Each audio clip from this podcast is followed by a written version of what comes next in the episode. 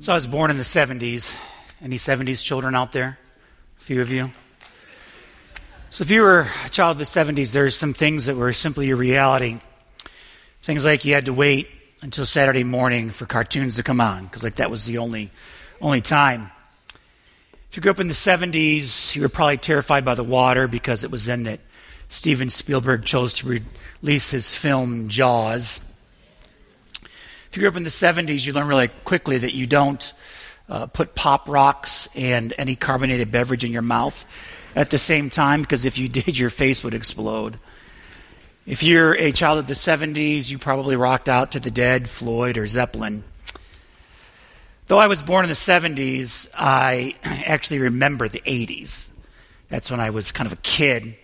And as a kid in the 80s, I loved video games, loved playing all the classic games. Now, in order to play a video game, I had to go physically to the Lockport Mall, to Aladdin's Castle, to a video arcade, and play arcade games Pac Man, Missile Command, Centipede.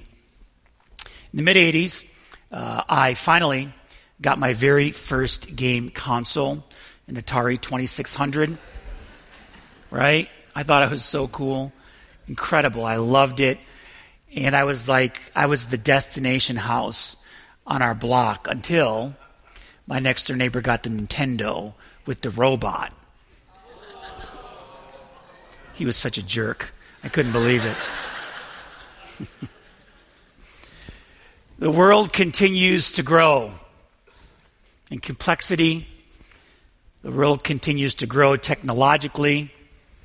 Like in the late 60s, early 70s, like vinyl was replaced by cassette tapes. The first cassette tape I ever bought with my own money was Born in the USA by Bruce Springsteen. Any fans of the boss out there? I mean, just loved, loved it.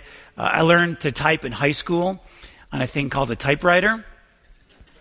And then I went to college. I upgraded to a word processor. All four years of college was, was done on that thing. Um, pretty crazy with the hard floppy disk in it. When I graduated from college in 1997, I got a graduation gift of my very first PC.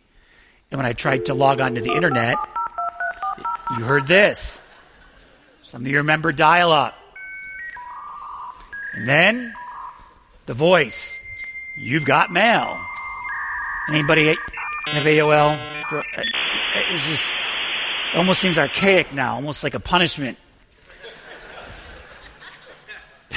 Technology has brought with it incredible opportunity and occasionally some unintended and horrific consequences. I mean, technology has given us global access. I can talk to someone face to face in India. I can talk to my mom face to face in Michigan because of Zoom or FaceTime. It's incredible.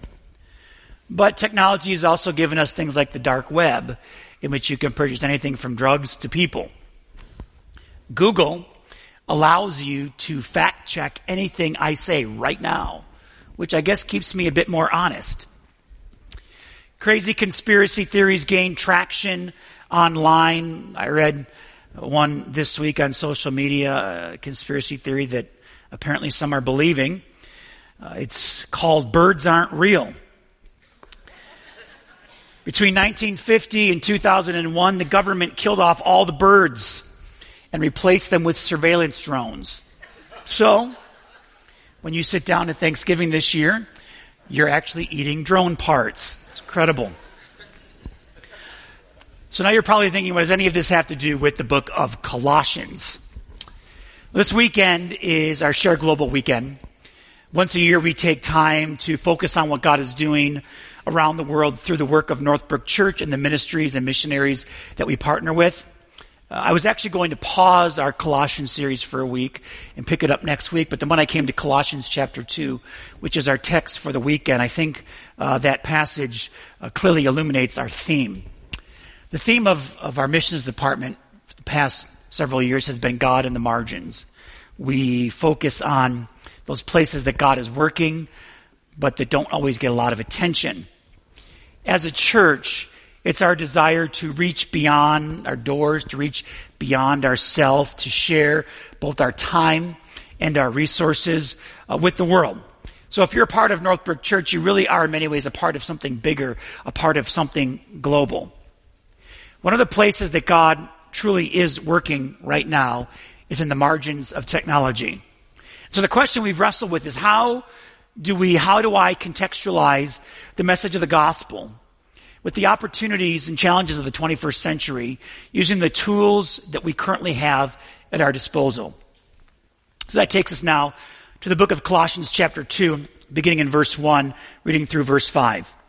The apostle Paul writing, I want you to know how hard I'm contending for you and for those at Laodicea and for all who have not met me personally. My goal is that they may be encouraged in heart and united in love, so that they may have the full riches of complete understanding, in order that they may know the mystery of God, namely Christ, in whom are hidden all the treasures of wisdom and knowledge. I tell you this so that no one may deceive you by fine sounding arguments.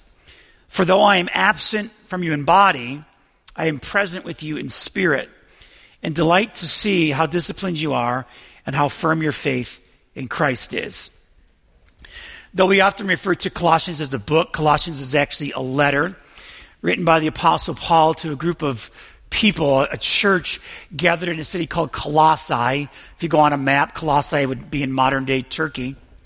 When this letter was written, the Apostle Paul was under house arrest for preaching.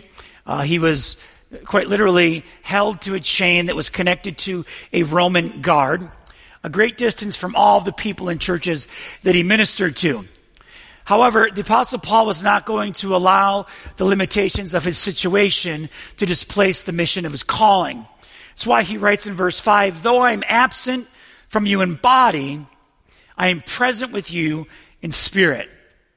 Having this deep desire to minister to people, but not able to connect with them because of circumstance and distance, the apostle Paul says, I'm present with you in spirit. And he, he's present with them in, in a couple of pretty unique ways. First, he writes that he's present with them in spirit through his prayers. In verse 1, he, he writes, I want you to know how hard I'm contending for you and for those at Laodicea and for all who have not yet met me personally. The word contending would have been a reference that would have been known in his day. Contending was a reference to the Roman arena, the place of gladiatorial sport. If you've ever seen the movie Gladiator, then you're familiar with the Roman arena. It was the place of entertainment, but it was also a place of struggle and violence. It was the place where gladiators slayed one another, uh, animals. It was also the place where Christians were fed to wild animals dressed in skins. It was a horrible place, but it was uh, for sure a place of struggle. And so the apostle Paul is saying, I'm contending for you, much like those contend in the arena. It's a struggle that led to deep, earnest prayer. It was an intense struggle of the soul for the lives of people. So the apostle Paul spent much of his day contending, wrestling, and praying for the souls of others. Now, sometimes we say uh, that we are praying for one another uh, maybe you say to me, Mike, hey, I'm, I'm praying for you. And sometimes I think, yeah, you're probably not, right? It's just something that we say because it's something Christians say to each other. We just kind of say it like a greeting almost. Like we don't know what else to say. So we say, yeah, I'm praying for you. Like if I were to say, hey, my wife's in the hospital, you might say, oh, that's too bad. I'm praying for you. And then five minutes later, you walk away and you totally forget that you even, even said that, right? This is just part of our reality. Let's just all admit it, right? But sometimes there are those that say, I'm praying for you, and you, like you know they are. You can almost feel that they're, that they're praying for you. When the apostle Paul writes, I'm contending, I'm praying for you, he was saying, I truly am spending my day praying for you, wrestling for you with deep inner turmoil. I'm present with you in spirit through my prayers. The other way that the Apostle Paul was present to these people was through the use of technology to advance the gospel. Because Paul was in prison, he had to think strategically. How do I get my message out? How do I encourage people? And so what he chose to do was to use the cutting edge technology of his day. Paper and pen. Now, none of us think of paper and pen as technology at all. We think of that as like archaic, right? we, we think that's like analog. When, when you hear that someone still uses a paper calendar, you're like, man, what, are you in the Stone Age? Are you a caveman? What do you mean you write down things on paper? But in the Apostle Paul's day, paper and pen, parchment and quill, ink, plume or whatever they used was like that was that was it. That was like revolutionary. That you could send a message via courier to people around the world, or at least the known world. Today, we have a new mission field. It's a mission field that contains billions and billions of people. We call it the internet, the online world. And lots of us spend lots of time there. A few years ago, a couple of the younger staff of our church, a couple of our younger pastors had this vision for an online campus of Northbrook Church. They wanted to stream our worship services and you know, I, at first I was like, I don't know. I mean, that's something we really want to do. Little did I know what was coming. Well, by the time the coronavirus thing hit, um, we'd already been online for two years. And we were able to, within 24 hours, completely put everything online. And when we did that, we already had in place ways to connect and communicate. We even had a method to measure, or at least somehow track, how many people were joining us. And we had a formula that we felt was realistic without blowing up the numbers. We could kind of track how many devices were actually logged on to our services, not those that kind of flipped through it, but who actually joined us. And we kind of did some math and research and realized that every device represented about 2.1 people. And so we kind of put it all together. So each week we measured it and we were seeing well over 3,000 people every single week joining us online for a worship gathering. So when you logged into Northbrook, you were one of many, many thousands. Now our our goal for technology has never been so that we could be cool. Our goal for our technology has never been that we could be like trendy. But our goal has always been from the very beginning to align ourselves really with what the apostle Paul writes in the words of Colossians chapter 2 that we may have as a goal the encouragement of others in heart to unite in love so that others may have the full riches of complete understanding in order that they may know the mystery of God, namely Christ, in whom are hidden all the treasures of wisdom and knowledge. Listen, the same problems that existed 2,000 years ago in the days of the Apostle Paul, they still exist today. Problems like the, the issue of evil in the human heart, problem of human suffering, both physically and psychologically, problem of death, like these are global problems that have existed for thousands and thousands of years. And I believe that the answer to these problems is Christ. Accepting his gift of redemption, a spiritual transformation that happens when my life is lived in him. See, when I choose to live my life like Christ, that begins to address some of the problem of the evil in the human heart. When I become interactive in my life with God, I have a very different take on human suffering. And when I submit myself to an inward transformation that has sweeping outward expressions, those things are eternal. And I don't have to fear death because I know where my eternity is headed towards. We have an extraordinary opportunity right now because of technology to reach those that because of distance or political climates or those that are simply too hard to get to physically. Like the apostle Paul could not move around physically because of the walls of his containment, but he would not allow his words and his message to be confined. And so he prayed, but he also used the technology of his day. This weekend, I'm excited to have uh, two Northbrook supported missionaries who have entered the digital mission field. First, we have John, uh, with the Jesus film. And secondly, we have Melissa, who is a digital mission strategist with a large uh, missions organization that are doing some pretty cool things around the world. So can we welcome these guys uh, to Northbrook Church?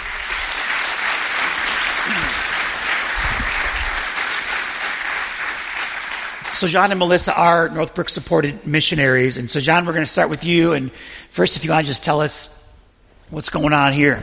yeah.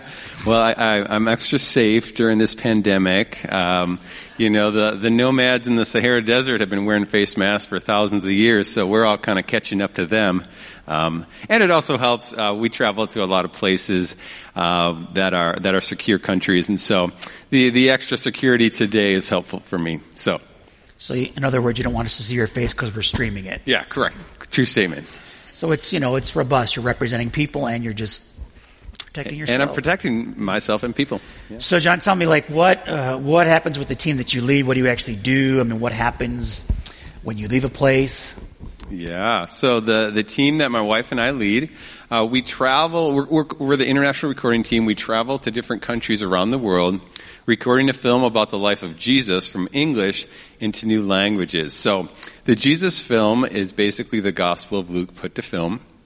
And so when we get to a country, we record that film into new languages. We work with local people, and this is what our screen looks like as we're uh, on our computers.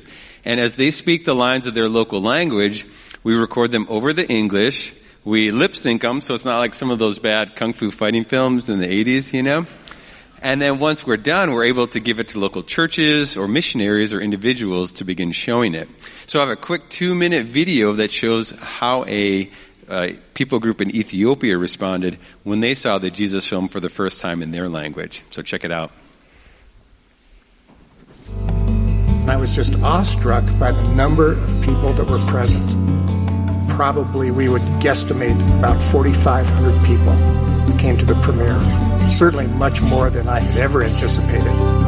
They were so focused, they hardly moved. Their eyes were just glued to the screen.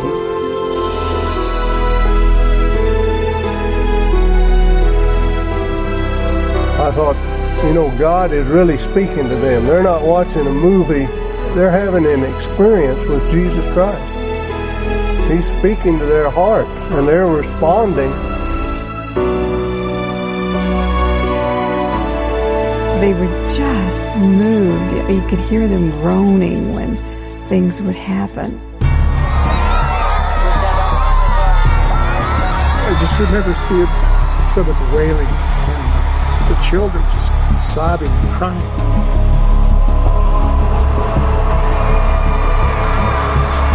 It just took my breath away. I just realized what Jesus, the pain and the suffering that He did for us, was just a little too much to bear.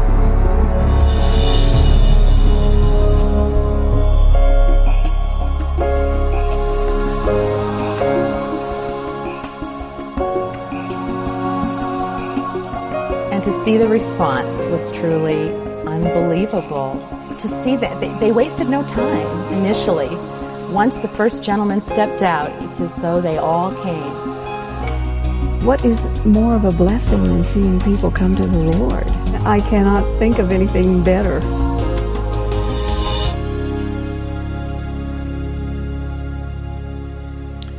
So I actually got to experience one of these Jesus film showings in Ghana, and kind of what you saw in the video is really their response to people that have never seen a movie in their language ever. And they're not just watching a film, but they're being moved by the message of the gospel. So, how many languages has this film been translated into? Yeah, we, we praise the Lord. The Jesus film, we are just about to cross the 1,900th language milestone. So praise the Lord for that. We're, we're in the Guinness Book of World Records uh, for that, the most watched and most translated movie in history. And recently, Frozen uh, became number two at about 46 languages. So they surpassed Lion King, which was around 25 to 40. So, yeah. So when these guys are traveling, and you know, correct me if I'm wrong here, but it's not like when, when they show this film, it really is a work of love because it's a little different than when we go see a film. Last Tuesday, I went, took my son to Five Dollar Tuesday at Marcus. We saw Kong versus Godzilla, and if not to spoil it, but basically King Kong and Godzilla fight, and that's basically it. but we had our reclining seats. Uh, we had our popcorn. We ordered chicken tenders, and the lady brought it right to our seat. And when we were done, they cleaned up our mess. That that's not the case with you, right? And that's- Yeah, a little, little different experience. So these guys are having to bring in all the equipment. Tell, what kind of equipment do you have to bring in? Yeah, well, when our team travels, uh, we bring basically all the necessary recording equipment uh, to a, a, country, and uh, you know we work with the local people as we mentioned. Uh, but due to our due to the pandemic, we haven't been able to travel, as you know. And so uh, the Jesus film as a whole has been has had to make a lot of transitions. So actually, we've been doing a lot of satellite broadcasts of the Jesus film through TV, through YouTube, and whatnot. And so we've actually seen in in 2020 we saw three times as many people viewing the Jesus film on TV than in 2019, and um, which is a real, a real praise to the Lord. In fact, in Easter weekend alone in 2020, we saw more viewings of the Jesus film through TV around the world than in all of 2019 before. And that doesn't count our YouTube channel, which uh, was viewed in over 228 countries. And so it kind of reminds me, just like in Colossians, uh, in Philippians, Paul says that he can't be with them due to his quarantine, if you will, because uh, he was in prison. But he, uh, he says that this has been for the greater progress of the gospel. And so we're seeing that too. Now, my team itself, uh, we've done a variety of things due to the fact that we can't travel, but one thing we're doing right now is we're getting ready. There's over 100 languages of the Jesus film that uh, are ready to be recorded, uh, and so when tr- country restrictions open and we can travel again, uh, we're, we're ready to go. So. So, as a Northbrook supported missionary, like how can we as a church kind of be involved and come alongside you? Yeah, well, definitely want to say thank you. You know, you you make these things possible, like that showing of the Jesus film right there. You help make that possible, so thank you for that. Uh, yeah, the the Gamo people in Ethiopia. You may not know them, but in heaven, you may say, "Hey, uh, you went to Northbrook, didn't you?" Like, uh, yeah. Well, hey, two missionaries came to my land. They recorded the film into my language. I watched it, and that's why I'm here in heaven today. So thank you. So there'll be people thanking you in heaven, and I want to thank you now. And, and in addition to that, you know, we have a, an app uh, for the Jesus film. So you can download that on any phone. It's free, and you have access to all 1,900 languages of the film, as well as all of our other films. And so a great way, you know, you can download those. It's all free. And so if you are, for example, at a restaurant and you notice the waiter uh, speaks a different language or maybe has an accent, you can ask them, hey, uh, where are you from? And they say, oh, I'm from Ghana. Oh, what language do you speak? Uh, well, I speak a particular language. You say, hey, you know, I think I have a film in your language. They're like, no. Like, yeah, you know, you go on our, uh, on our app, or you can even use our website, jesusfilm.org, and you can play a clip of that, and they'll be like, wait, no way. And so they'll be, they'll be definitely asking to get, uh, access to it, you can share it right then. And then uh, one other small way, you know, if you're down in Orlando, you want to see good old M-I-C-K-E-Y-M-O-U-S-E uh, with your kids, with your grandkids, come on down to our headquarters. Take a half day. It's a great tour. You know, it's going to be opening probably summer or fall of this year. I think you'll be really blessed if you come down. So. Awesome. Thanks, John. Yeah.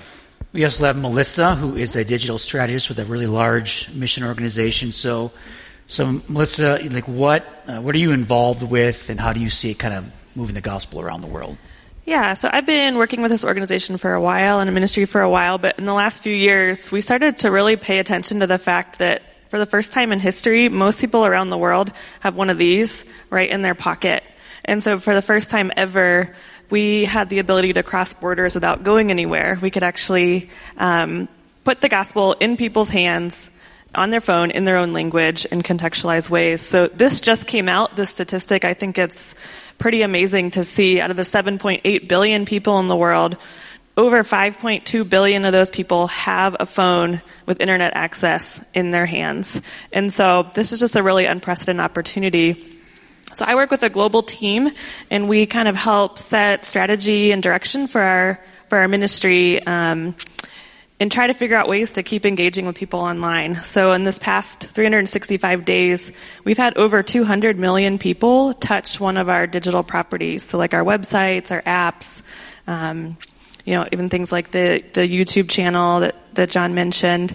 And so our, our, our biggest thing is, so how do we turn that from just a view to helping them take a next step towards Jesus, whether that's to come to know Him or to grow in their faith or, or be sent out. So that's what we're working on. That's pretty awesome. So, I, so if you could just like tell us some stories that would take that from like theory to practice. Yeah, yeah. yeah sometimes the internet's like, what is that? Um, well, even I'll, I'll jump off of what John shared. So, you know, a lot of ministries, especially in Africa, were showing the Jesus film on TV. So you might be wondering, what happens next? People saw it on TV. They're in their homes with their families probably. So what then? So one of the things that some of our strategists tried, especially around Easter of last year, was at the end of the showing, they put up a phone number at the end um, or a Facebook group. So the phone number connected them into a WhatsApp group, which is just a simple free texting app that a lot of people around the world use. And so it was like a way to follow up. If people were interested, they could text in and say, I want to take a next step. And so from there, they've been able to really form some Bible study groups, some church plants. You know, if these people are living in cities and there's there's pastors and missionaries around, they're able to connect them. So trying to, you know, bridge those gaps, but just seeing incredible things. Who would think that people come to Christ and churches are launched from showing a film on TV? So exciting things like that. Um, another really exciting thing happening currently is we have a few teams in the Arabic speaking world. And um, between the pandemic and just kind of normally, they really struggle to find people. People are willing to talk, they're friendly, but they're just not interested ever in hearing more about Jesus uh, because of their their religious background. So they decided to switch to kind of an online strategy, putting out Facebook ads to find curious people that were seeking Jesus.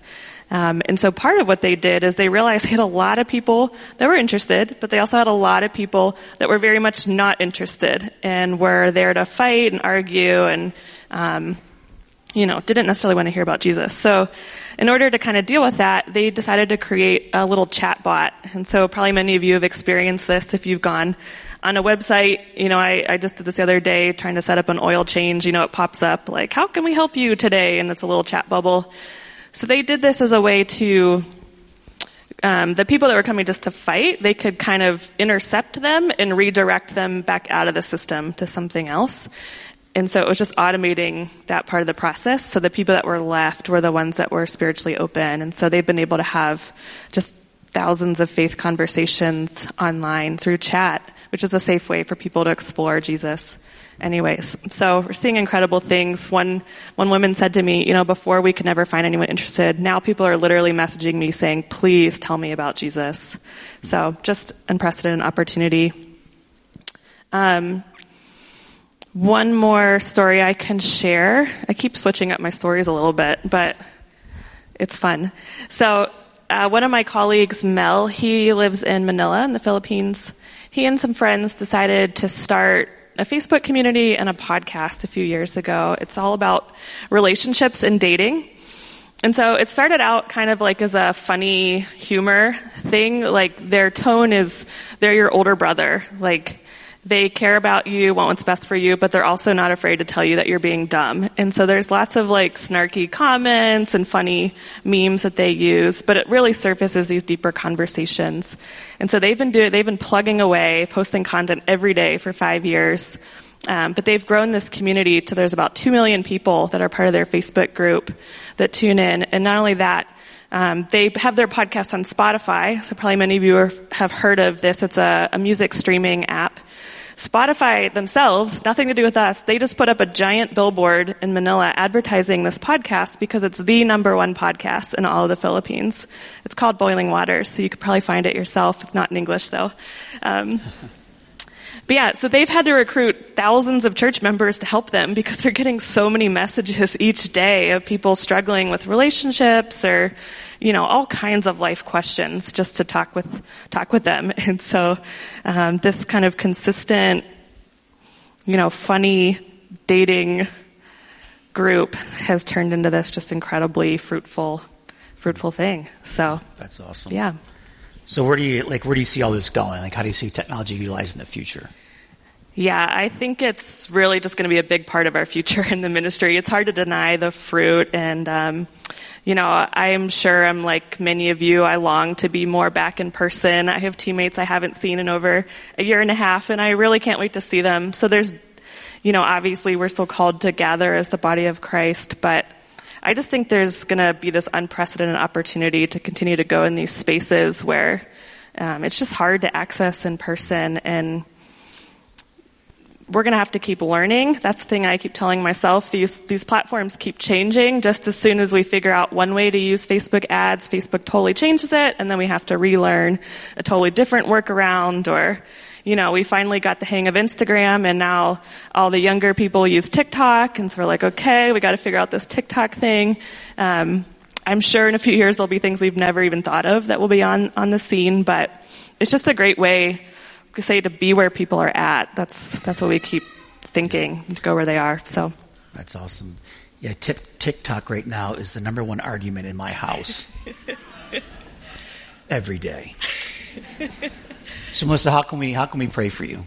Yeah, thanks for asking, and thanks so much for the partnership that you all are to me. Um, our our biggest thing is right now just opportunity is it's way more than we can handle. We're having to constantly reevaluate and shift people and what people are working on. So we just really want to be good stewards of what God has for us and and honestly good stewards of this audience that's already coming to us online. It's you know, it's painful if you have people coming and we're not equipped to respond to them. So we just need prayers for wisdom as we continue to plan and adapt and and do whatever God has for us. So I'd really appreciate prayers for that. It's been a crazy year in a good way. Yeah. How about you, John? What can we pray for you? Yeah, thanks for asking. I think for my team, as we hope to begin traveling soon, you know, it's a delicate balance to walk in the reality of the situation, but also walking by faith and trusting the Lord. It, I don't always know how that works, uh, but my continued prayer for our team is uh, if you've ever heard of the missionary Hudson Taylor, and his missionary journeys to China, you know, he, he had to take a six month uh, boat ride just to get to China, faced death multiple times just on the journey, let alone all that was waiting before him in China. And so as I think about that, I, my prayer for our team and for myself has been that we would live lives of radical surrender to Jesus Christ, fueled by a radical love for Christ that is fostered and sustained by a radical Sabbath lifestyle. So that's my prayer for myself, for my team. Yeah.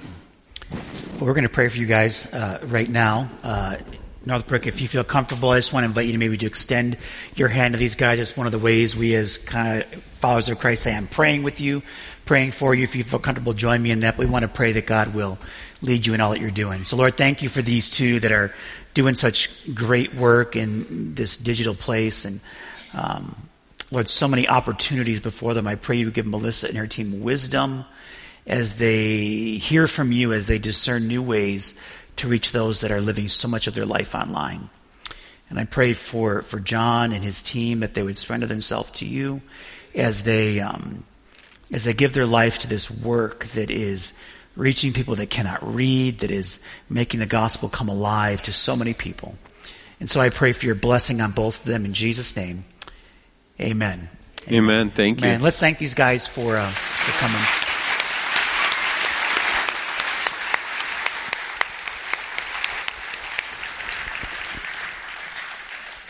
So as we wrap up, I'm going to I'm going to stay seated for a minute. I, I, about gave the camera people a panic attack yesterday doing this, but I'm gonna I'm actually going to move to this chair so they don't yell at me today.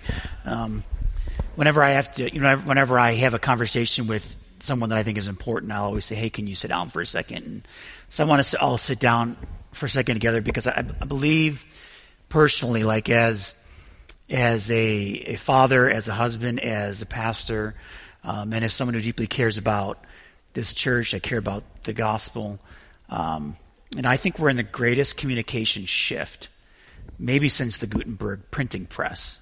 Uh, and we now can fulfill the mission of Jesus to go into all the world and make disciples with the click of a button. So the question I want us to all wrestle with personally is, like as followers of Christ, how am I using technology? The Apostle Paul used technology to encourage, to unite in heart and mind and in love. That's what he writes about in the book of Colossians. So I wonder, as I'm using technology, am I simply using technology just to entertain myself, to, to waste time? Am I using technology simply to win an argument or to prove to someone that I think I'm right? Am I using technology to force my opinion on others without consequence? It's really easy to hide behind our computer screen than have an actual conversation with a human being. Or can we commit to being a church, a group of followers of Christ that make the same commitment the Apostle Paul made, that we may encourage through our online activity in heart and mind and love, so that those may be filled with the riches of Christ through our own online activity. And so that's my prayer. Uh, the worship team is gonna is gonna come back and lead us in a final song, but I want us to pray uh, together that God would not only continue to use our missionaries to reach those that gather online, but God would also use us as followers of Christ. And so, Lord, we are we're so thankful uh, for you. We're so thankful that we can come alongside the work that you're doing around the world, but we're also thankful we can come alongside you and the work that you're doing in digital places. Places where people are seeking, where people are hungry, where people are asking hard questions. May we be salt and light to all that we meet, in person or online. May we have hearts of compassion and grace. May we speak truth in love. Lord, my desire is that we would be people that would represent you well in all that we do and all that we say. Amen.